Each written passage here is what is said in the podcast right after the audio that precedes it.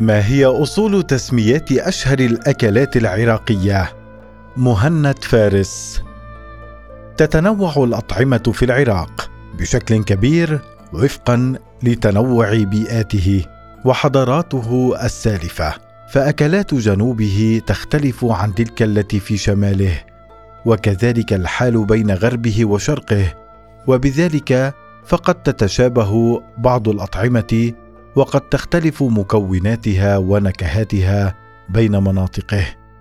تاليا اختار لكم رصيف 22 بعد أقدم وأشهر الأكلات العراقية والمناسبات التي تقدم خلالها.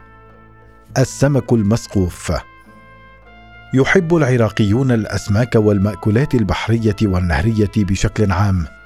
ففي البصرة مثلا تثبت الأسماك وجودها على مائدة الطعام اليومية.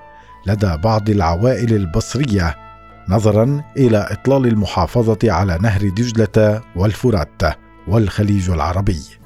ولكن للأسماك المسقوفة شعبية أكثر داخل البصرة وباقي مدن البلاد وتطلق تسمية المسقوف بلفظ القاف كالجيم المصريه على الأسماك التي تشوى على الحطب بطريقة عاموديه حيث يصطاد السمك الحي والكبير بحجمه وغالبا ما يعتمد على نوعي الشبوط والبني في السقف. وبعد أن ينظف يضاف له الملح والليمون ثم يثبت عاموديا باستخدام أدوات الشوي الحديدية أو الأوتاد الخشبية بشكل حلقة على بعد مسافة من النار وهي طريقة تراثية اختص فيها العراق دون غيره وتناقلها الأجيال وصولا إلى عصرنا الحالي. تقول الباحثة في تاريخ العراق سعاد عبد الإله الزوبعي إن دلائل أثرية ترجع إلى أكثر من أربعة آلاف عام تؤكد اعتماد الحضارة السومرية في وسط وجنوب البلاد على هذه الطريقة في شوي الأسماك واعتبارها وجبة مهمة لديهم. وتضيف في تصريحها لرصيف 22 اعتمد السومريون على الحرف والأعمال البدنية واليدوية. فزادت حاجاتهم إلى البروتينات التي توفرها الأسماك مع غنى مناطقهم بالأسماك كبيرة الحجم. ليس ذلك فحسب بل تؤكد الزوبعي أن شيوع المشروبات الكحولية والبيرة على وجه الخصوص لدى السومريين زاد من اعتمادهم على الأسماك بسبب قدرة الأطعمة البحرية على تخفيف تأثير الكحول على الجسم أو تأخير مفعوله. وحتى اندثار الحضارة السومرية حافظ العراقيون على طريقة سقف الأسماك وتحضيرها داخل البيوت أو شرائها من المطاعم المختصة والمنتشرة داخل الأحياء السكنية. الهبيط أحد أبرز الأكلات الشعبية في العراق. يحمل إضافة إلى تسمية الهبيط عدة أسماء شعبية مثل الثريد أو تشريب اللحم وهو عبارة عن فرد الخبز المنقوع بالمرق على صحن كبير يطلق عليه الجفنة ثم وضع الرز والشعيرية والمكسرات عليه والختام بوضع قطع اللحم عليه. الشاف المختص في الأكلات الشعبية خالد العنوي يؤكد أن للهبيط سمات عشائرية حيث يشاع استخدامه في تجمعاتهم ومناسباتهم إضافة إلى شيوع استخدامه في محافظات وسط وغرب وجنوب البلاد في العزائم أيضا. ويضيف في حديثه لرصيف 22 أن سبب ارتباطه بالعشائر هو شرط تقديم اللحم في ولائمهم ويفضل الكثير منهم وضع الخروف كاملا فوق الرز دلالة على كرم المضيف واعتزازه بضيوفه أو كإشارة إلى عظمة المناسبة أو التجمع. ويقول العنزي إن سمات هذا الطبق الذي يؤكل باليد وصلت إلى الأمثال الشعبية حيث يقال الهبيط للزلم والمرق للأولاد ويقال بأن تسميته جاءت من هبوط الضيف على المضيف أما تاريخه فتشير الزوبعي إلى ارتباط هذه الأكلة التي تعتمد على المرق دون خلطه باللبن رجع بعد استقرار البدو في الأرياف وتكوين المجتمع العشائري. الدولمة. يفتخر العراقيون بحبهم للدولمة وإدمانهم على أكلها مرة في الأسبوع على الأقل. وينسب البعض تاريخ الأكلة إلى فترة الاحتلال العثماني للبلاد بسبب تسميتها.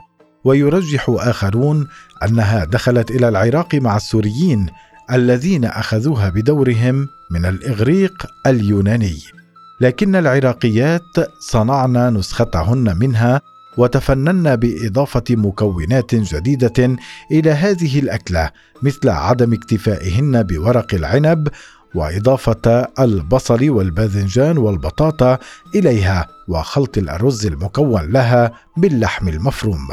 يشير الشاف المختص بالأطباق الشرقية في بغداد علاء سلمان سعد إلى تفضيل العراقيين لطبخ الدولمة بالشحوم الحيوانية بدلا من استخدام الزيت وإضافة قطع اللحم إلى قدر التحضير إضافة إلى تفريغه بعد نضوجه على قطعة من الخبز وينوه في تصريحه لرصيف 22 إلى أن الدولمة هي أكثر الأكلات ذات النسخ المتعددة في العراق إذ يفضل التركمان العراقيون طبخها باستخدام اللبن في حين يعتمد البقية على إضافة معجون الطماطم لها كما يتفنن الموصليون بلف مكونات الدولمة على ورق العنب صغير الحجم وفي البصرة يضاف السكر إلى باقي مكوناتها.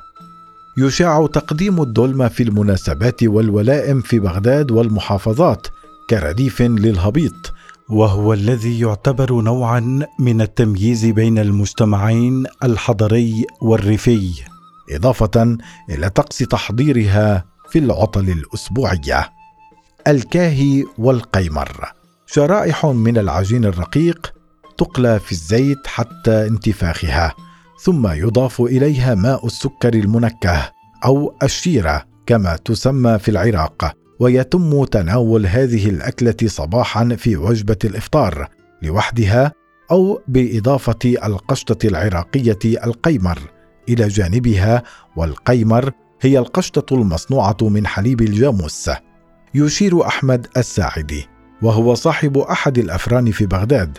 إلى أنه ورغم الإقبال اليومي على شرائها ولكن هذا الإقبال يزداد في الأعياد حتى أطلق عليها لقب إفطار العيد. وتختص بعض المحلات بأعداد الكاه والقمر مثل مطعم رسول في محلة الصدرية ببغداد وقشطة منطقة السدة حيث ينتشر مربو الجاموس في بغداد قرب مدينة الصدر. ولا يعرف بداية لتاريخ انتشار هذه الأكلة بين العراقيين على وجه الخصوص إلا أن الزوبعي تؤكد ارتباطها بتراث العراق استنادا إلى انتشار موادها الأولية مثل القمح وحليب الجاموس. أطعمة أخرى. يشتهر العراقيون بحبهم للبثخ في الطعام وعشقهم للأكلات الدسمة على وجه الخصوص. لذا يشيع استخدام اللحوم مثلا تشتهر أكلة القوز وهي عبارة عن الرز المطعم بالمكسرات والخضروات وإضافة اللحوم المشوية معها أما الدليمية فهي البامية المعروفة في معظم البلدان العربية. ولكن يختص العراقيون بإضافة مرقها إلى قطع الخبز ثم إضافة الرز واللحم لها ويطلق عليها محليا بالدليمية نسبة إلى عشائر دليم أو لواء الدليم سابقا الأنبار حاليا. تحمل هذه الأكلة بعدا عشائريا أيضا. إذ لا تزال معظم عشائر البلاد محافظة على تقديمها للضيوف وأكلها بشكل شبه يومي.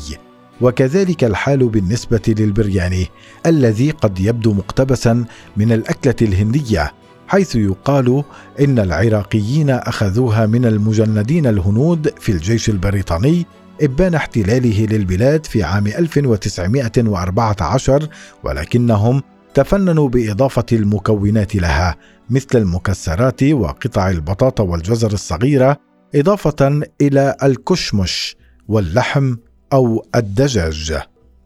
الأطعمة الشعبية مقابل الأطعمة الأجنبية. الإقبال على هذه الأطعمة في المطاعم قل في السنوات الماضية وزاد في المقابل اعتماد العراقيين على الأطعمة السريعة كالبرجر والبيتزا والشاورما السورية التي حلت محل القص العراقي.